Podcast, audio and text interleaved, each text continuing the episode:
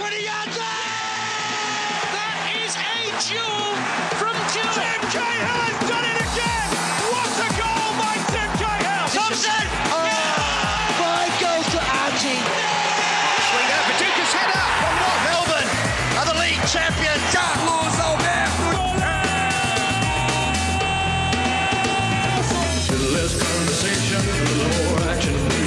On halftime, the World Game with Carlos Alberto Diego from Fordiegos.com. For auction your car, car auction this Saturday.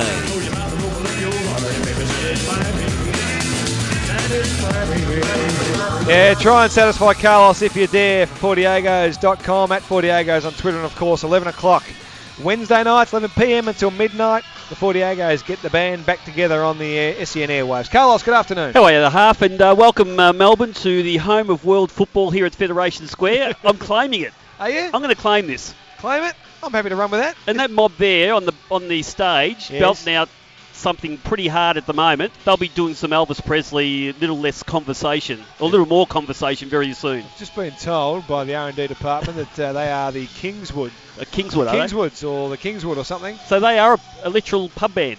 They may literally be a pub band. I don't know. That's why I'm a bit rocking out. drawn to them because I played in the pub leagues. Right, so pub band. Same, same. Yes, of course. You know you're a big band when the lead singer is wearing the tambourine on his elbow. you know you're a hardcore rock band when you're wearing the tambourine on your elbow. Yep. Bit happening here, Carlos. Bit happening in the World Game too, just quietly. Fantastic. Should we go the, the, the world record? No, it's not the world record Yes. penalty shootout. Well, what is the world? Just by the by, Uh, what is the world question. record penalty Good question. shootout? Can our R&D department get onto that? The Yeah. world record penalty shootout. It, it's got to be close to what happened with Liverpool and Middlesbrough in the in the latest round of the uh, Copperdale kissing your sister in the, in the UK. At. Is that what it's called these days? Well, you The know, I'm- Copperdale I'm- kissing your yeah. sister. And, uh, by the way, there's another question for our listeners out there: Will the FFA Cup ever become a kissing your sister cup? Oh, Ooh, not right now. It's really very meaningful now. It means something right now. Fresh. Don't But the Capital that. One Cup over in England, I claimed that a long time ago. I, uh, you know, I retitled that the Kissing Your Sister Cup because it really doesn't mean much. But when you get a penalty shootout between Liverpool and Middlesbrough last night, two all after you know full time, they Yep. went to penalties. You know, usually knock them off in three or four penalties, five Yeah. penalties max. Yeah. You know, the clinical nature of, of the EPL club compared to a championship club. They've got Stevie Gerrard on their side. It went 14-13. That's a very dramatic penalty shootout, Carlos. 27 of the 30 shots were scored. Right? So I was going to ask you how did the system work. Was it was it miss and miss, or was it goal all the way through? no, just when apparently they went through both teams and There uh, must have been a miss and miss somewhere. yeah, no, there were three misses. Back-to-back Uh, miss it- and miss. Yeah, yeah, it must have been. It must have been. I didn't actually watch the game, but uh, Well, you couldn't watch the whole penalty shootout. You'd still be yeah, still be awake. yeah, no. But how clinical was that? 27 of the 30 was scored. Anyway, Liverpool. good ratio. Yeah, it's pretty good. Pretty good. Uh, Oh, yeah. you, you sort of. You know, because people like to be creative after a while. You don't want to hit the same corners all the time. No, and, that's uh, right. geez, you have to be pretty uh, pretty innovative to come up with the different angles and diff- you know send the keeper a different way because the keeper's al- always looking for different patterns about where you're going to shoot and who's Right. going which way, and they're trying to read it. And how bad did the keepers go last night too? By the way, near it. That's right. Could not get near it. So- So, how does it work in the lineup then? Because normally you go in with a lineup for your penalties, don't you? Yeah, oh, uh, some, just go through some- the squad again? Well, sometimes with with uh, sudden death games like this, what they do when there's penalties up, it might be a World Cup qualifier, it might be uh, you know in the World Cup itself. Uh, as part of the preparation beforehand, the teams, uh, you know, the the coach actually picks the players beforehand who might be taking them, but. A- A lot of them actually wait to the end too because they don't know who's going to be injured, who's been subbed, and uh, who's feeling confident at the end. Sometimes the most like unlikely guy is the guy who puts his hand up and says, "Give me the ball, I'll take it," and he slots it away. So, uh, yeah, it depends on how how the, the philosophy of the coaches. Some coaches don't even care about them. They just don't. You know, there's no point practicing them beforehand. There's no point talking about them beforehand because if you start thinking about that. They say you're thinking about uh, the wrong uh, focus. You know, you have the wrong focus on the game rather than just winning it in in normal time or extra time. But you know you're going to be needed at some stage, so just practicing that skill, maybe not at the start of training or middle of training, but extra sessions you should be practicing a few of those things, Carlos. Yeah, If look, I- you know- forward of centre. Well, you know, I tell you what, we should have asked Muskie a couple of weeks ago when he when he was in the studio he's what his philosophy was. He never missed. You know, Muskie never missed. Oh, actually, missed one. I think uh, in the the grand final. In the grand final too. Didn't it hit the sidebar? Uh, I can't remember. I'm not, not sure whether uh, Sydney had. Uh, it's you know, Sid, the goalkeeper for Sydney had actually saved it. it might have been Clint Bolton. I'm not sure, but uh, it was in the grand final that that, that, that was missed. But uh, but we should have asked him because he was the absolute specialist. You know, I still remember back in I think 2001. I could be wrong about the year, but 2001 when he took one against Uruguay at the MCG, packed house. All the pressure in the world, and he slotted it away with aplomb. And uh, we got hammered over in Montevideo, 3 0. But uh, but that moment there was one of the great moments. Unfortunately, people don't celebrate it as much because uh, we've lost that tie in, in pretty disappointing Right. fashion. But uh, he was one of the greats, uh, Kevin Muscat. No doubt about that. Just got the R&D department just uh, in my ears back down the line of SEN Towers. They've got a number for us. Yeah. According to the Guinness Book of Records, the longest penalty shootout was in the final of the 2005 Namib- Namibian Cup. of course, one of the, one of the all-time classic cups. yeah. Uh, 48 penalty kicks. Yeah. KK Palace holding their nerve Yeah. to defeat the Civics 17-16 following a two-all draw in normal, extra in normal time.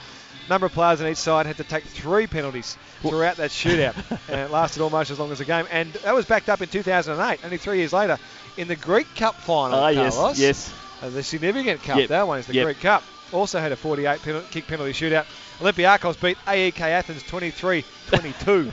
Well, look, you know, I don't want to you know, offend anyone out there, but uh, they're two games that uh, I think uh, would have to investigate uh, the uh, whether the Singapore match agents put that those oh, together. check the betting sheets. Yeah, no, actually, the Olympiacos game would be a fair dinkum one, but the the African Namibian uh, game. about the Yeah, I'm not sure about that one, but the uh, Cup. yeah, I, I checked the betting uh, patterns in the lead up and, and during and after that game. So Ah, very good. Well, that was the uh, update. Who else played in the Capital One Cup? The kissing Copper deal, kissing your sister. yes, uh, actually, um. Arsenal, fair dinkum. Uh, you know, if you're an Arsenal fan out there, how are you feeling at the moment? I mean, you had a good win on the weekend. I mean, three goals in three minutes. Um, uh, you know, uh, in in the EPL, and then uh, you know you're back up again at home at the Emirates and lose two one to Southampton in the uh, in in the Capital One Cup. Now, you know, given that Arsenal are no certainties of winning anything this year again, and that they did uh, you know celebrate pretty strong winning a cup last year, uh, you'd think that they would have uh, gone pretty hard to, to get through the next round, but they've got beaten away from uh, sorry at home to, to Southampton. The other reasonable results: um, Stoke beat Sunderland away from uh, uh, Sunderland away from home two one.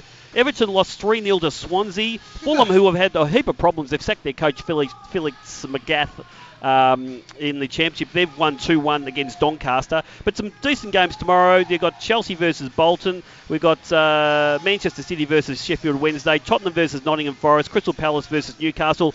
And uh, what I'm really interested in is West Brom versus Hull because uh, since the last international, Jason Davidson hasn't been playing for West Brom. He's not even in the squad. So Been burned 'cause I'm, I'm, not sure whether. Country before club, they weren't happy. Yeah, I'm not sure. No, I mean everyone. everyone it was a uh, A uh, weekend off. international weekend, Yeah. so there was no problem. And they played in London, so he wasn't sort of travelling too far. I know that he didn't have a pre-season, and uh, and maybe the body's seizing up a bit because they actually, if you remember, he was man of the match in the League Cup, and he scored Yep. that penalty uh, a couple of weeks ago. But since then. Uh, he's played for Australia but hasn't played for West Brom, so maybe they're trying to get the body right first. But it's interesting to see. I like to keep an eye on that one because he's a young guy who's got a got himself a fairly big contract at the moment, and uh, I just want to see how he's going. He's our very own too. Halftime's very own Jason Davidson, no doubt. Just being told from the uh, SMS that Bamford and Sterling missed in the first five in the pens this morning in that game between Liverpool and Middlesbrough, and then they went toe to toe up until whatever it was. Yeah. penalty number 30. you know the game finished at 10:42 p.m. Starting at The game finished. That game Yeah. finished at 10:42 p.m. I think it started about 7:30. Not in the morning, at night. So That's a good one. That is a good one. All right, more cup talk after the break. The FFA Cup we'll turn our attention to last night. Um, the second round of the stage, or round 16, second stage of round 16 action was held. Bit of an upset, bit of drama, and it means we've got our quarterfinals. We'll talk about that and a whole lot more with Carlos Alberto Diego from Fed Square. 22 past 1 on a Wednesday afternoon. Happy hump day to you. You're over at Downward Run to the big sporting weekend AFL Grand Final. It's going to be massive. Sydney and Hawthorn live on Melbourne's home of footy 11 16 SEN. We're in the middle of the World Game though. We're talking that with Carlos Alberto Diego. Don't forget the 40 Diegos tonight from 11 p.m. until midnight every Wednesday night on SEN. You can hear Ted Bullpitt and the Kingswoods um, on stage here at Fed Square where we are broadcasting live from this afternoon and all week long. Not sure what Ted's up to, but he's having a good time and there's people bopping along. So good luck to Ted and the team there at the Bullpitts. Uh, Carlos, the FFA Cup. We were talking before the break about the uh, Copper kissing your sister Capital One. Yes. The FFA Cup Mm. last night. Uh, more drama. It just continues to give us drama. I love this concept. Yeah, no, it is fantastic. Uh, You're living on the edge all the time. Yeah, it, it's true, and we're always hoping for you know one of the minnows to do something to the so-called uh, big boys. We love a minnow. Yeah, and the and the minnow in uh, Sydney United 58. They are a team that were very very big in the old NSL. They won championships. They had something like 48 Socceroos have come from that club. Is that right? 48 Socceroos. I mean, that's fantastic, isn't it? That's an Uh, unbelievable yeah, number. Yeah, and I don't know how many Socceroos have come out of Sydney FC, but uh, but uh, of course, but Sydney FC hasn't been going since 1958. 48. 48 Socceroos. It's been over the over the decades. Yeah. So that it's a club with the plenty of pedigree, fantastic players, and they gave a, a pretty good shot at it last night. Even though I felt Sydney FC were always in control of that game, but one kid for Sydney FC really lit the night up with a couple of cracking goals. Chris Naumoff. Uh, he's a he's a kid that was starting to break into the senior side last year, but uh, a couple from downtown, one on the angle from downtown, which is sort of a half volley from a, from almost the edge of the box. Uh, unbelievable goals, and uh, and he's, he's a kid who.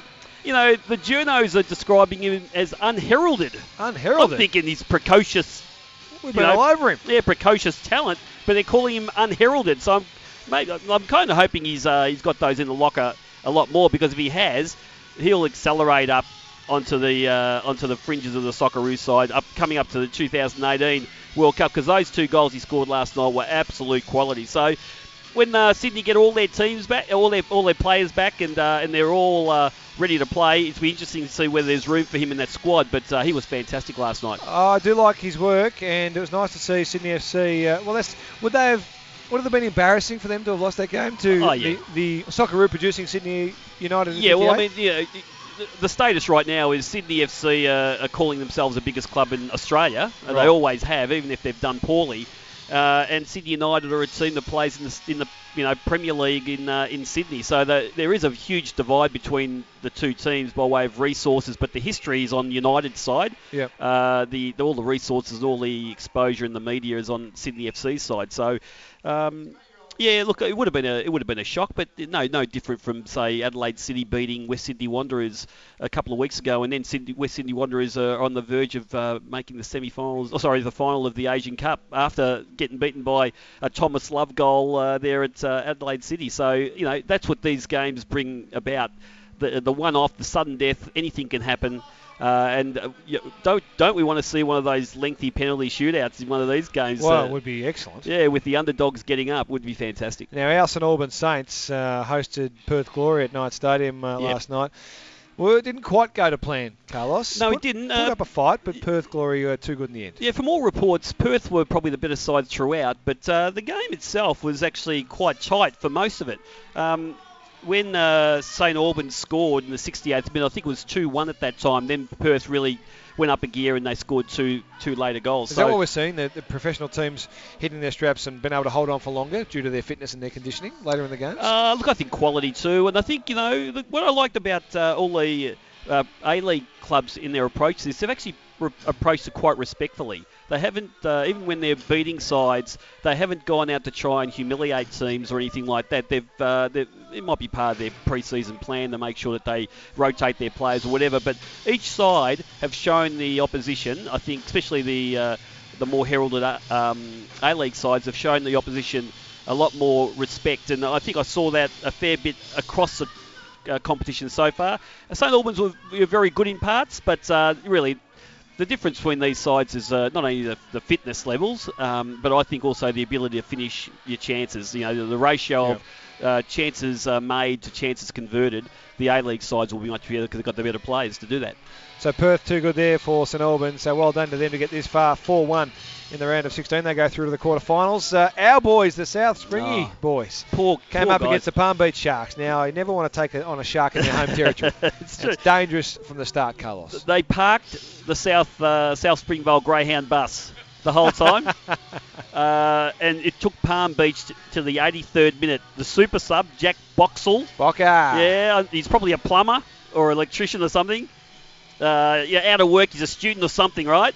And he's come on, he scored a cracker. Returned, uh, you know, uh, you know, South Springvale couldn't defend the way they did the whole game, and uh, that, that Why did they choose to do that?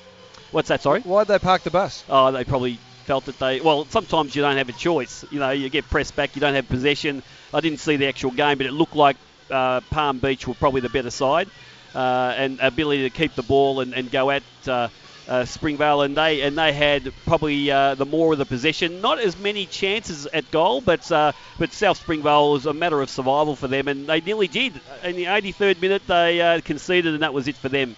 They'll never come back. Apparently, they're going to set themselves up in uh, on the Gold Coast now. The South Springy boys. they're applying for the uh, Gold Coast League now. So, yeah. South Springy on the coast, uh, living it up. Good on them. Well done to them in their chase for the FFA Cup for 2014. Wasn't to be. Adelaide United and Brisbane Roar was the A-League matchup last night. Carlos, of course, Brisbane Roar defending A-League champions. Uh, Adelaide United, they've had a pretty Mm. good couple of years. 2-2-0 to the home team there, Yeah. Adelaide United. pretty clinical in the end. Uh, when, it was, by the way, Fox. You know, we I had a crack at them a couple of weeks ago uh, when uh, they weren't. You know, televising all the rounds of this thing, but they did a great job again last night. When they do it, they do it really well. mate. no, no, they do. dash. They do it. They do it really, really well. And uh, they had the main game, which was the uh, the Sydney Derby, but uh, then they crossed over with Michael Zappone to the other games, and uh, so we were getting some uh, some nice little reports there throughout the whole uh, you know uh, event. And uh, Adelaide United seemed like from the from the crosses and what Zappers was telling us that uh, we're doing it quite easily. Djite scored and, the, and scored in the in the uh, 35th and 47th minute, uh, 47th minute, and uh, Brisbane didn't seem to really trouble them so much. They were the stronger side, and uh, I just wonder with a couple of weeks out whether people who are Brisbane Roar fans are a bit worried after losing Berisha. And uh, there's always been a you know turnover of players and getting new players in and, and trying to fit them into what you want them to do. And I just wonder whether they're going to have a bit of a harder season this year, uh, Brisbane Roar. Well, I want a bit of a pre-season prediction from from Carlos. We've still got time on half-time to do that in the next couple of weeks for the A-League. Bit of feedback off the SMS regards to the South Springy boys. Had three players missing due to not being able to get time off work, Yeah. including ex-Heidelberg and Oakley star Billy Damianos. Oh, okay, Billy. Yeah, you a pretty Billy. player, Billy? been getting on right now. I remember Billy was uh, was playing. Actually, he was a young man when uh, oh, he had a little bit to do with Carlton Soccer Club back in the in the 90s. And uh, I know there was a bit of a drama of uh, Carlton trying to si- sign him from South Melbourne, and there was. A, a lot of drama in the end. They ripped up the contract. He stayed where he was, but he was only an 18, 19 year old. We talk about precocious talents. Billy Billy. Damianos, oh, great player. And uh, he? has got to be getting on now, though. If he was uh, 18 at, uh, do your maths, half. 18 in 1997, 96, 97. He's about. Uh, There you go, 30, 17 years on. So he's 35, 35, 35, 36, yeah. Billy. Uh, he was crucial, a crucial out for South Springy last night, which means our quarter finalists uh, in a couple of weeks' time, October 14, when the quarter finals of the FFA Cup will be played. Good to have Ted Bullpitt just give us a couple of minutes. Um, Bentleigh Greens take on Adelaide City, our very own halftime zone Bentleigh Greens. Absolutely, and uh, that's a, that's a, that's at home too, huh? It is a home fixture. Get behind it there. It's uh, is it uh, Kingston Heath? Uh, there'll be a lot of there'll be a goal. TBC on the FFA website. TBC. Oh, okay. Uh, Don't tell me they're going to move it to a you know uh, a decent ground with decent surface. Don't, do that. Don't give me that. We Go and play at. Kingston Heath where there's a gale and you don't know what you're going to get.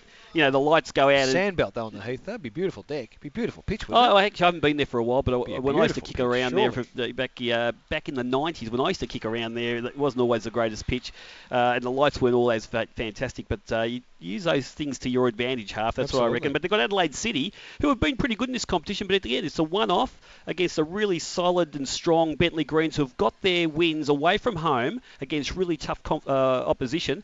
Uh, Johnny Anastasiadis, uh, legend, yeah, legend yes. of uh, South Melbourne and uh, and uh, uh, Victorian football.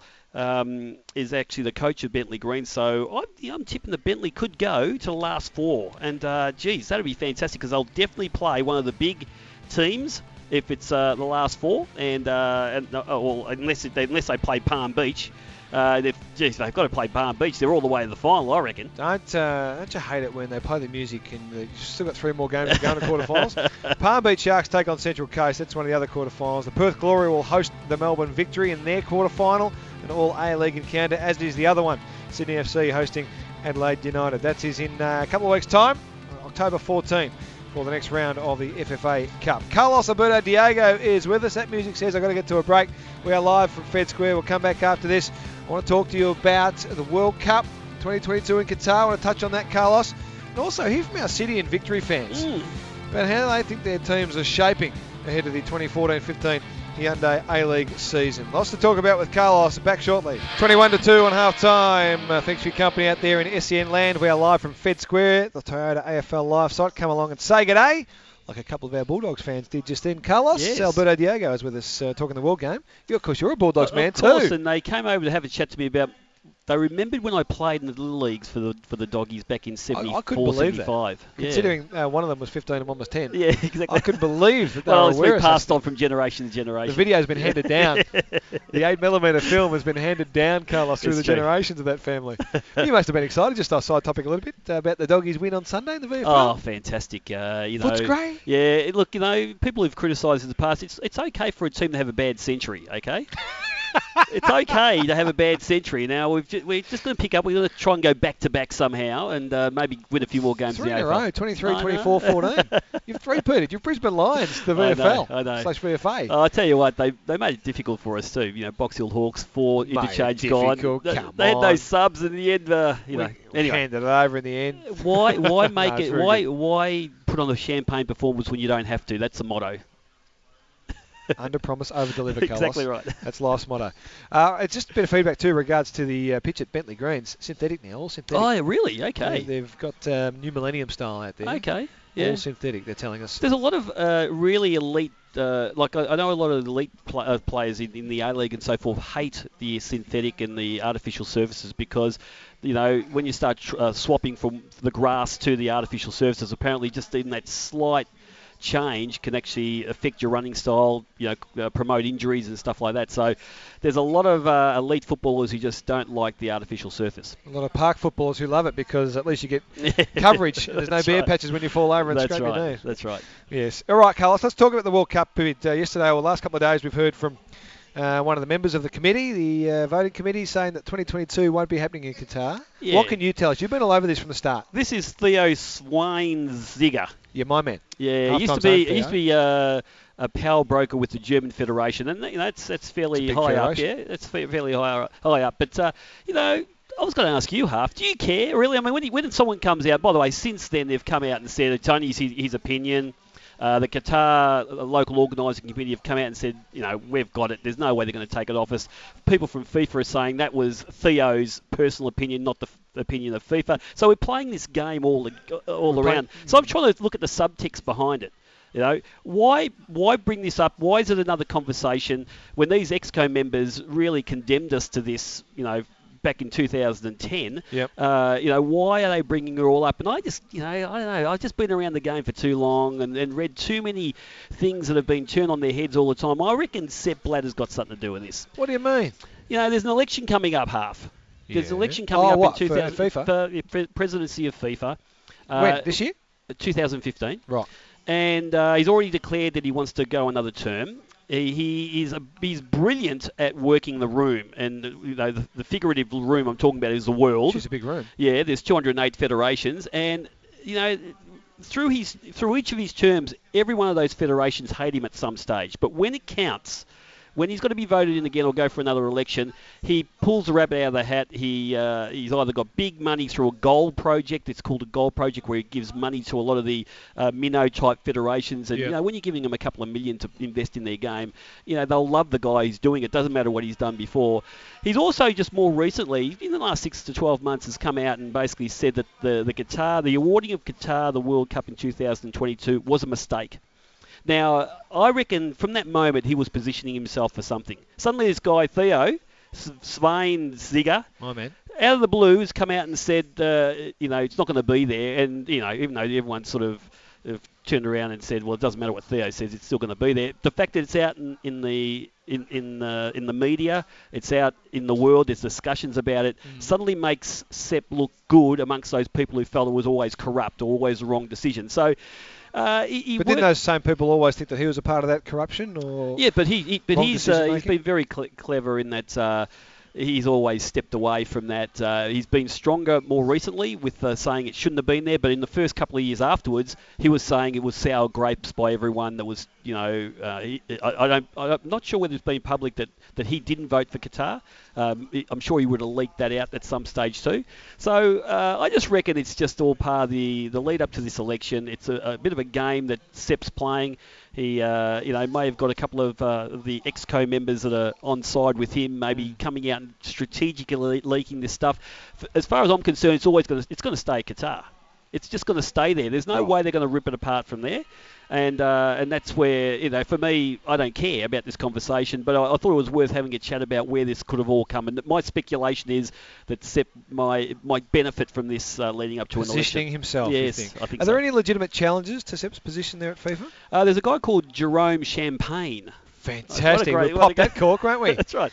Hey. Yeah. Uh, yeah, look, I suppose you can have a few jokes about champagne and spumante and stuff like that. You know, the quality of uh, administrator this guy is, but uh, uh, I think he was quite. Uh, he, he was quite high up in UEFA, and he's uh, really Okay. well known. Uh, but look, you know, these guys are just absolute novices compared to Sepp Blatter. When it comes to elections, uh, he knows exactly what he's got to do. Anyone who's ever challenged him has always uh, almost left the game completely afterwards because they've been so damaged. Uh, so it'll be interesting to see. You know, we keep on hearing about all the all the negativity towards FIFA, but it's it tends to be the British press, the Australian press, and the uh, American press press that are actually saying all that. If you go around uh, around the other parts of the world, there's not a lot of uh, of the press. There's not a lot of the member federations who are coming out publicly and and, uh, and really criticising Sepp Blatter. In fact, they had the uh, big FIFA jamboree uh, uh, during the Brazil uh, World Oh, yeah, Cup or World just Cup. before it. And uh, from all reports, everyone in that room, most people in that room were just clamouring for Sepp to uh, put himself up again for election. Right. So, you know, we're hearing one thing because our media is telling this, Yeah. and we're probably getting the real story. Uh, but overseas, they just they know which way to go. They know Which you know, side's the bread- bread's yeah, buttered. Absolutely. You know, we- you know who they've got to uh, support if they want to get some benefit out of this. 14 to 2, Carlos Alberto Diego is with us from 40agos.com at 40agos on Twitter, and of course, 11 o'clock tonight, every Wednesday night, the 40agos back together on Melbourne's Home of Sport until midnight. Make sure you tune in this afternoon or this evening. 14 to 2, after the break, uh, Victory fans, City fans, how are you tracking?